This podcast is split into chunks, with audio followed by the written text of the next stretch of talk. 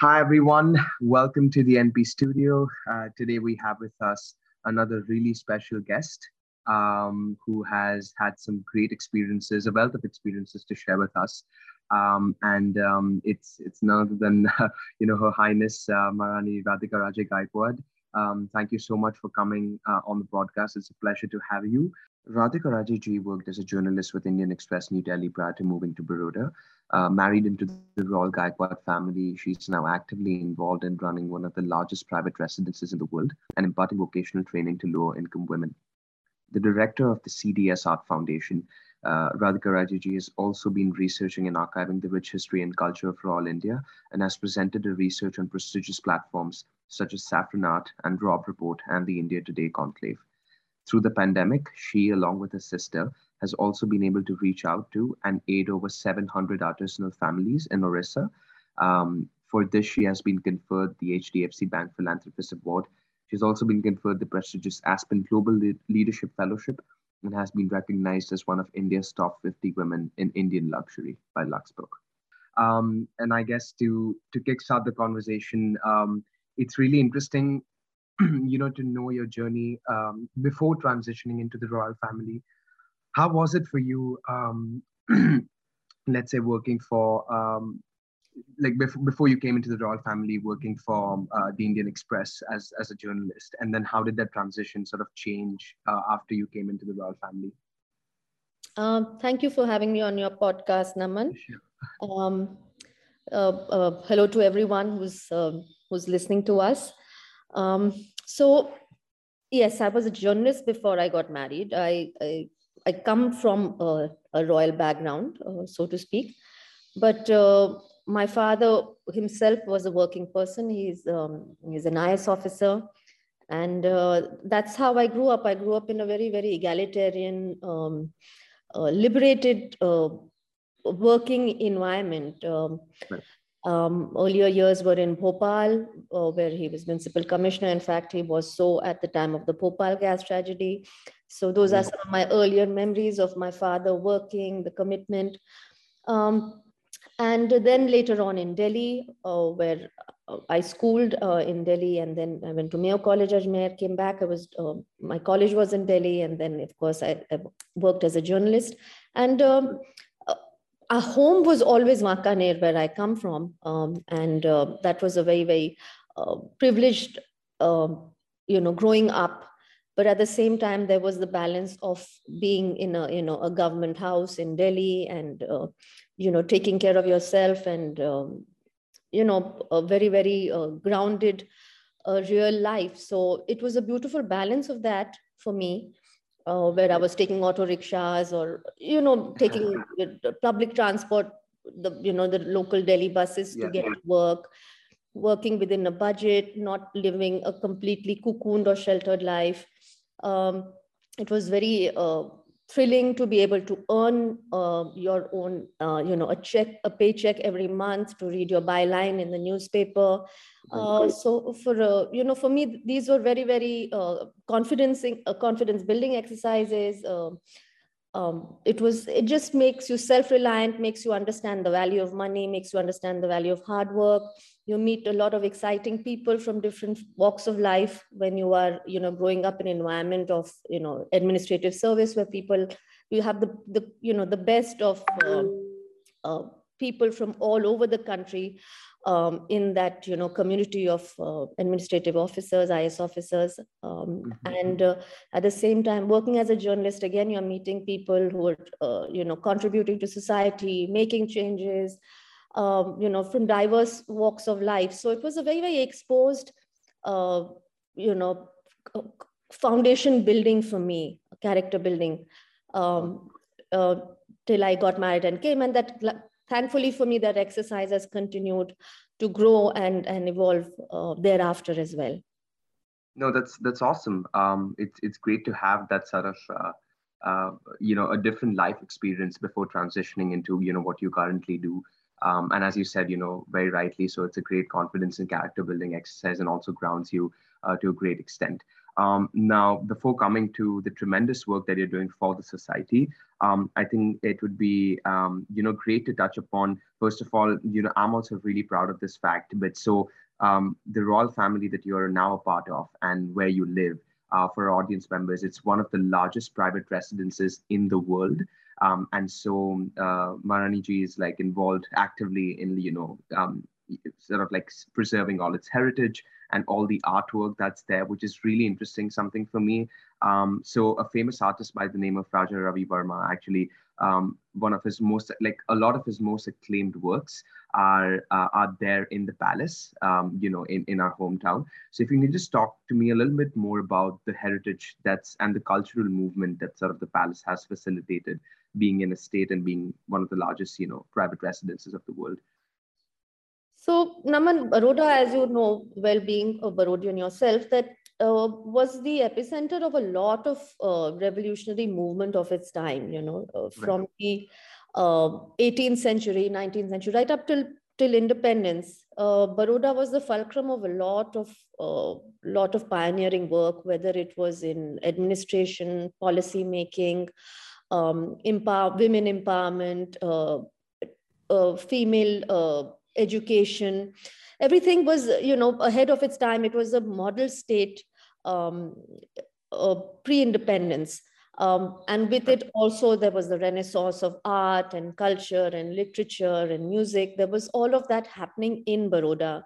The best and uh, finest musicians performed for for the you know for the baroda state there were libraries set up mobile libraries were set up all over uh, the the uh, you know when i say state of baroda baroda was not just a city it was an entire kingdom and it was one of the largest it was the second largest kingdom in the country um, wow. after hyderabad. So it was you're talking about huge expanses that spread right from uh, close almost close to bombay to up to dwarka on one end.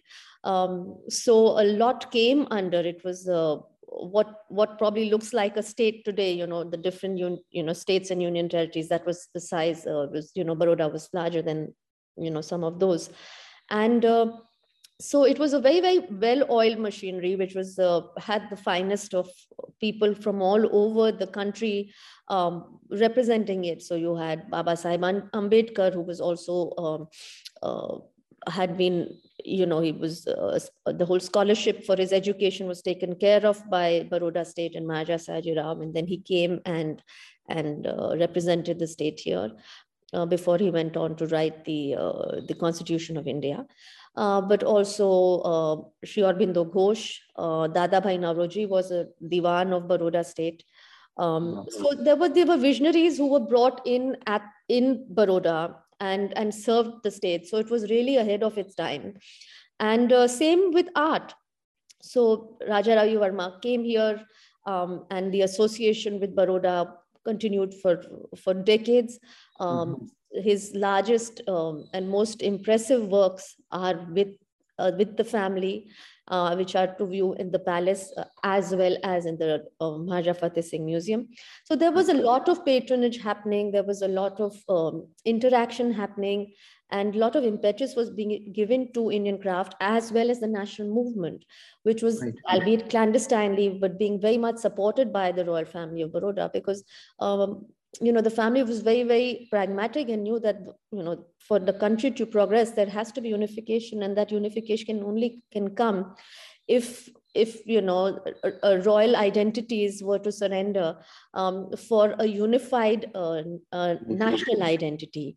So uh, yeah so living today what we have what you're calling is the largest private residence in the world perhaps is you know is uh, really is symbolic and of all of those movements that happened here. And uh, that's why it's it's almost a, a heritage uh, cosmos in itself. It's a cultural and heritage cosmos because it represents so many generations of of, of uh, visionary leaders who lived here and have contributed. And the palace really um, is is representative of all of those ideologies and vision, whether it comes in the, the woodwork or the stone carving or the stained glass or the uh, or the masterpieces of art or you know or sculpture or everything that you see here there's so much thought and symbolism that you know it evokes. Um, and it is really gives you a window into what india was and uh, and is still capable of you know if we just give the right patronage to our indian culture and heritage. Yeah so it's it's a very proud home um, and it's a it's a 24 hour job for my husband Samarjit and uh, more so him than me to keep this you know ship going because uh, you know it's it's it's over 130 years old. It's uh, it's um, it's very very beautiful very ornate very large uh, we are um, three adults two children and two dogs that reside in it so nice. Um, happy little family yeah but uh, awesome. yeah. no i mean uh, some of these things even i didn't know especially the fact that um, you know, Baroda was not only the epicenter of great art, but great music as well. And also at one point of time, it was the second, you know, largest state um, in, in, in the country. And so I think that just speaks volumes of what um, the palace, you know, as we call it, has been at the center of. Like it's been at the center of cultural movements and how the culture is shaped around it, basically, um, in pre-independent and post-independent India. So, um, and and it's so interesting to see how art and music actually you know unites people and i'm sure isn't it that even during like the times where you know we would call raja ravi varma here or when um, you know ambedkarji had come to the palace. Like um, do you think like cultural movements or like cultural unity sort of like is shaped using music and art primarily? Or like has it still been like or was it happening then and is it still continuing to do so now? Absolutely, it was it was definitely happening then as well. And uh, like when we talk of Raja Ravi Varma, the fact that you see he's of course the founder of modern Indian art. He's the he's the first and most celebrated um, you know Indian artist of all times. But what he did was what his unique contribution over and above all the artworks that he's created is that one, of course, he gave human, uh, realistic uh, forms to mythological figures. You know, till then, uh, Indian art was very stylized at how it looked at gods and goddesses. You know, right. they were uh, exaggerated figures. They were all blue and things like that. And he came with his European, uh, you know, understanding and his uh, English training. And he uh, he gave them celestial, you know, aura and, and, and features, but they they were humane and, mm-hmm. they became you know immediately identifiable and and uh, you you know and coveted for that reason in baroda of course he did a lot of royal, uh, portraiture for royal family but what he really did in uh, from here was that he um, the baroda state worked uh, to promote the artists of, of Baroda state, as well as other artists of India, but especially those who were associated or commissioned by the royal family you know there was no concept of exclusivity that this artist is is, is great and he must only exclusively work for me or my family the right. idea was to patronize indian art give it that credibility to and you know if the prominence comes from baroda if there is that kind of uh, patronage that came which was oh this is you know this artist is being promoted by this family which has a great you know respectability internationally um, it gave him great impetus and uh, Sayajirao made sure that his works were shown in expositions abroad, that they were shown in expositions in India, that he won gold medals for them. So he started becoming a renowned artist whilst working in Baroda. And wow. then, uh, you know, later on, he had this uh, idea of, um, of starting a printing press and mm-hmm. For which he collaborated with Dada Saheb Phalke. Now, Dada Saheb Phalke himself had studied at the uh, at the college here, at the Performing Arts College. He had wow. learned uh, filmmaking. One of the biggest freedom fighters, yeah. uh, uh, uh, no, Dada Saheb Phalke is the. Uh, oh, sorry, film, the filmmaker. Yeah, the filmmaker. Father of Indian film. Yeah. Correct, correct, correct. The filmmaker. So, yeah. um, and uh, so he uh, he was in he was studying in JJ School of Art in Bombay filmmaking, wow. but they did not have the the kind of cutting edge equipment at that point of time. And uh, Sayaji was informed about uh, him and that he wants to study, but the equipment is not available. And so he made it available. He had it brought, and then Dada Saheb Phalke learned here. And from here, we believe that an association began with Raja Ravi Varma and him. And then when he started the press, which also was started with the seed money being given by Sayaji Rao. So his printing press was, was partially funded by the Royal House of Baroda. Wow. And then the Association, Association of Baroda, which is Phalke and Ravi Varma, continued uh-huh. to make these works of art accessible um, and, and what we know as calendar art, you know. Yes, which, art. which is so prevalent today. Uh-huh yes so that's how he made art accessible. So he, you know he was very conscious of the fact that he was creating these beautiful works of art but they were they were only being viewed or being afforded by the privileged. So right. he made art you know through his printing press accessible and reachable to everyone around the country. Um, and why it was really uh, transformative was because uh, there still existed a caste system at that point of time, Naman, in India, and everyone was not allowed access into temples. However, you could buy a calendar or a picture of uh, Lakshmi, Saraswati, Ram, Krishna. All the goddesses and gods, right? And have it in your home for a very nominal price. So he made gods accessible to all and that wow. was that was really a revolutionary and egalitarian thing to do. And there again baroda's contribution is there. So there was you know if you look at it it's multifarious ways that art and music reaches out to people and impacts uh, you know popular culture um, you know sentimentality religion.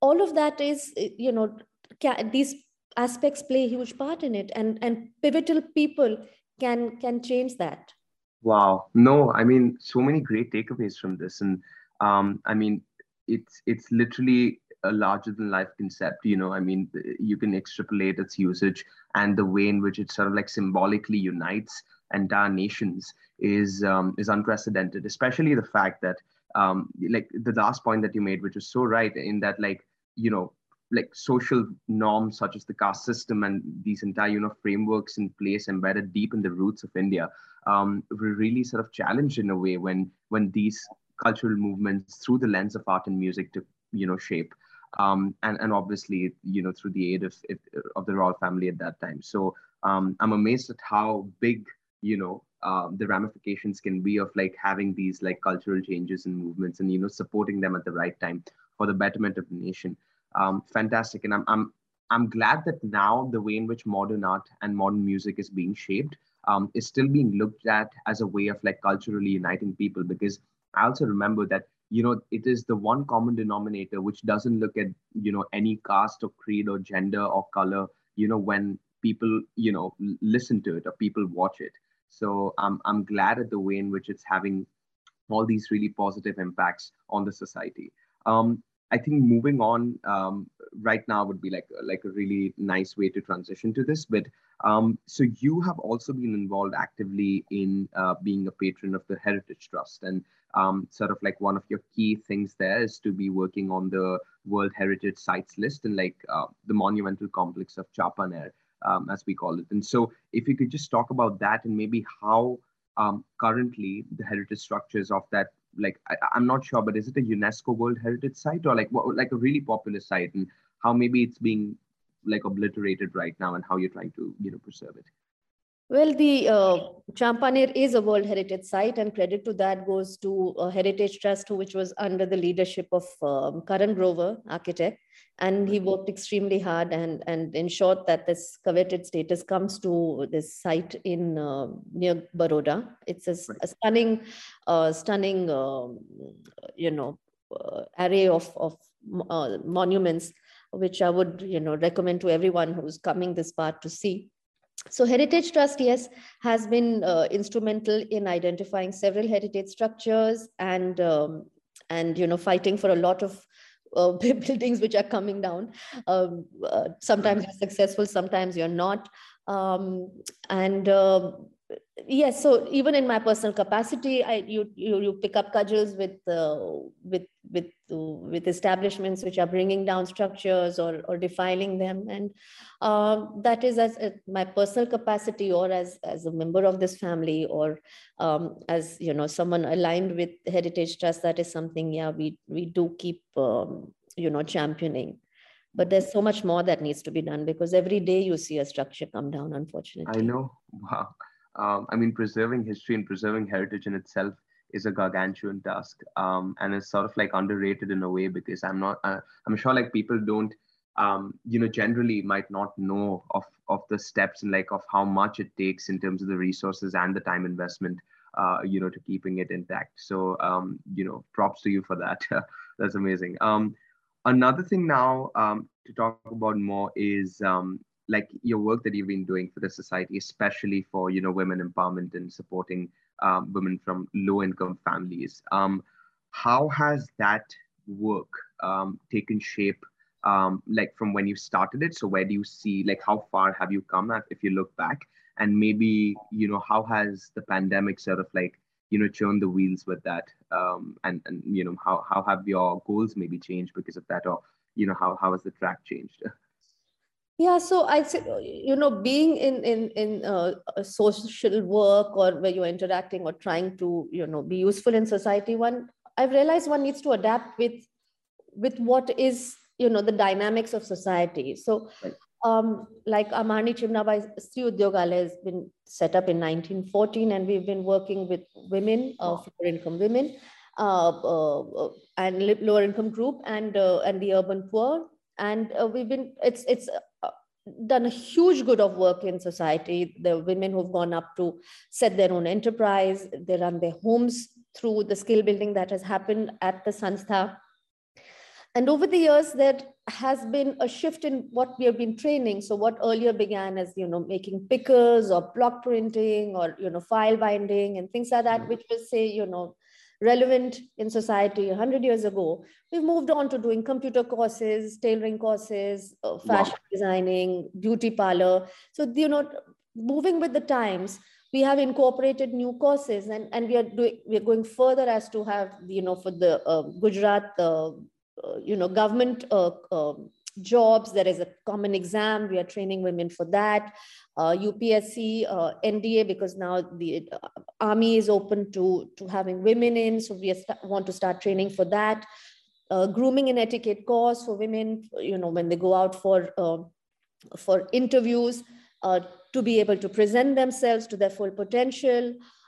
Um, we have training in how to you know you you can train women to start their businesses but they also need to know how to run and you know work their own money. So from opening banks to taking loans to all of that uh, you know so empowerment also means taking control of your money and not putting it in you know xyz's account. Financially independent correct. Mm-hmm. exactly. So all of that um, through the lockdown we were not able to run our courses reach out to people. So we did a lot of um, you know provisions that we passed on to labor community, uh, those who were out of jobs. So reached out to a lot of, you know, did a lot of community work there. We started something which was very effective, which was a, a free and confidential um, uh, uh, counseling for people who are struggling with this pandemic, with depression or anxiety, which, which a lot of people are still benefiting from. And uh, we've so these are some of the things we were already doing. We, uh, uh, my personal focus is also to bring in the LGBTQIA, especially the transgenders, um, who are still uh, very much at the periphery of society. There are about 250 in Baroda. So we've already aligned, we've done uh, with the Jindal School of Hospitality. We did a small course for them to train them in hospitality. Right. Um, but in addition to that, we've also um, sorry. No, you, you're totally fine. yeah. So, uh, but in addition to that, we've also done gender, gender sensitization uh, workshops. Uh, so basically a more inclusive society. So say 100 years ago, the, you know, the, the, the, at the fringe were say women and children, but you know, we have evolved from there in society and we Correct. continue to work with them, but there are new, new causes which need to be championed. So for, for any organization, it's important to to you know to keep your eyes open and mind open to what how to adapt to what society is now in need of you know so true the context changes um, yeah. and and especially especially the fact that that you shared with uh, how like the the stakeholders at the periphery um, you know might change but the periphery itself remains the same and there's always people in in the society who are um, you know as you said like those certain communities that um, those causes that need to be championed and how the contextual relevance changes with time. Um, especially you know what i was super interested by is you know whilst you were talking about the the core of the indian economy with women empowerment and and rural sort of like sectors being in um, craftsmanship and you know being being artisans and now also getting more digitized and you know are taking courses and are getting more vocationally trained and how that you know like now the meaning of what uh, it means to be independent both financially and like you know socially has changed and and technology has become a big part of it. So i'm, I'm glad that that work is happening. Um, what i was really interested just to follow up with is let's say the work you're doing with the lgbtqia plus um, community right? And um, what like how much more do you think um, we need to do. And and maybe do you think there's any dichotomy with the western world where this situation might be more progressive or are we all at the same point and we all need to move forward as a society? Uh, where do you think we are with this entire field i think with india so with the transgenders unfortunately there's just not enough done. And and it's something very endemic to the indian subcontinent. Mm-hmm. uh, uh, when we talk of the kinnar community or what what is crudely known as the Hijra community, right. um, they are still live, you know, it's still a ghettoization. They live segregated. Um, they are not integrated. They are, uh, they earn in a specific manner. They are seen right. uh, in a specific manner. Uh, sometimes they are rigid in letting go of those, uh, of their cultural distinction. Uh, but very often it's uh, they just don't have the opportunity and and people view them with so much bias and and sometimes scorn that you know that that is not happening here. And it I, I haven't seen it anywhere honestly in the world because you see a lot of transgenders even say in thailand but they they, they receive the respect as just as any normal individual does. And there is no, no distinction right. Mm-hmm. Absolutely. Or anywhere else in the world. So this the way this community is treated or has had to work for centuries to earn is um, that needs to change you know with the help as they wish it to change of course at the pace and at in the in the tone that they wish it to change for themselves but um, so that that is a is a is a is a focus where I I feel very strongly about and I want to uh, you know work with them closely. So that is that is a project that uh, yeah is close to my heart. Also we uh, we had initiated a pink line where we are training women to be drivers. So uh, wow. especially for school vans in you know baroda being a smaller town there are a lot of children who go in school vans um, not buses and they're smaller children um, and uh, very often i mean as everywhere you have instances of sexual harassment for small children. Mm-hmm. i think being a parent myself of two girls I would be much more comfortable if there was a woman driver or a woman attendant in those vans uh, when children are being ferried. So um, also the pay scale of a driver is higher than say just a normal maid. So right. you know, working in training women uh, and you know placing them in in schools, especially where they're younger children, is is is another project we are working on. So transgender, wow. inclined, these are uh, key projects that yeah.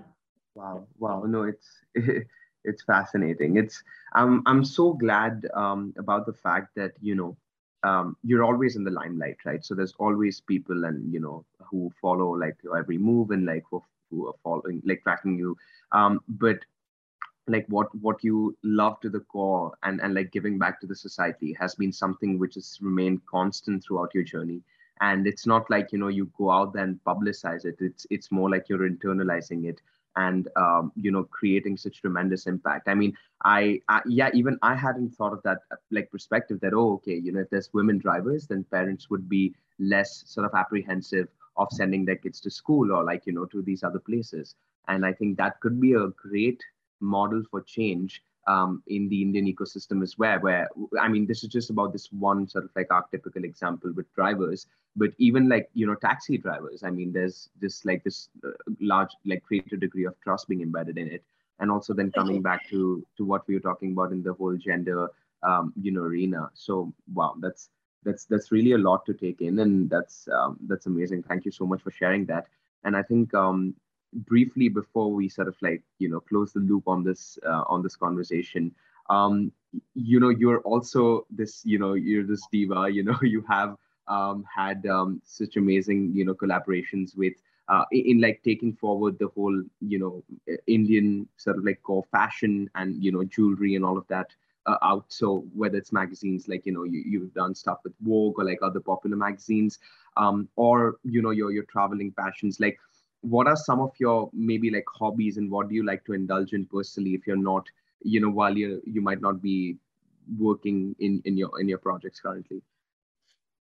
Uh, so textiles is is a is a passion for me but like uh, for me i i try and uh, you know align my passions with with with with being useful. So so you know i love i love crafts. So it, for me even through this lockdown it's about really aiding the artisans you know mm-hmm. and uh, giving them a platform giving them the technology to be able to reach out to more people. So we did this urja this exhibition at the sanstha where we were uh, sold for the artisans for over 20 lakh rupees which was a is a was a was a great feat in wow. you know, in those times for the artisans. But it it is basically coming from a place of passion for me. So yeah it's um, textiles is um, all crafts are a passion for me. I i love educating myself on indian culture and history. I love to travel for architecture and wow. food. Um, and yeah so for me a cultural experience is is always uh, something that I I, I enjoy and uh, I, I evolve with. So traveling around the world is something I, I enjoy doing a lot for wildlife as well um, as well as like I said the cultural aspect. Uh, wildlife is something I've grown up and I'm very very um, you know tuned to. So nature and wildlife are uh, my my top things to do when I'm traveling. Wow, good. Yeah, no, that's yeah, no, definitely. I mean, um, it's uh, you know we, we all love to travel but you know traveling with a purpose is is something really interesting and i'm sure that you've had like those great experiences. Maybe it's like whether it's going in the west going you know going in africa and those those places i think. There's a lot that each country's culture has to offer and maybe like seeing where the common denominators lie is also like a really interesting thing. I'll keep that in mind let's say when i'm traveling now to to travel with a purpose. Um i think just like i was so interested to know this. So um, like right before I let you go, um, how was um, the polar dip in Antarctica? Like you were maybe the only Indian woman to do that, but I, I, like how was that experience? Like how bad does it get? It was exhilarating, of course. um, you jump in and then you kind of try and swim a bit, and then your wow. bones start to freeze. So obviously, right. it takes a few seconds for the shock to set in, but uh, right. yeah, it's one of those things you have to give it a try, you know. So yeah it um, it's uh, while your body allows you to you know experiment i think one should one should be one should be playful with one's life not take things too seriously. Right. So, would, you feel that uh, you know uh, do you think uh, antarctica will i mean this is on a on a more sarcastic note given how global warming is shaping up but do you think it's going to be a tourist place like very soon given how it's melting I think if anything, they should start reducing the number of ships that go because uh, look. Right, so true. Mm-hmm. It's North Pole already. The numbers of polar bears are depleting so rapidly. So, if anything, some places should be left pristine. I know, I know. Um, I'm, I'm, I hope you know they, they take it um, in in the in the right spirit to sort of like enact that. Um, but yeah, thank you so much for taking out the time to do this. It was absolutely amazing, and I'm sure people who are interested in Indian culture, history, heritage, and just you know giving back to the society with a with a passion um, take something away from this. So thanks a lot for coming here again, Radhika ji, and um, you guys stay tuned for the next episode of the NP Studio.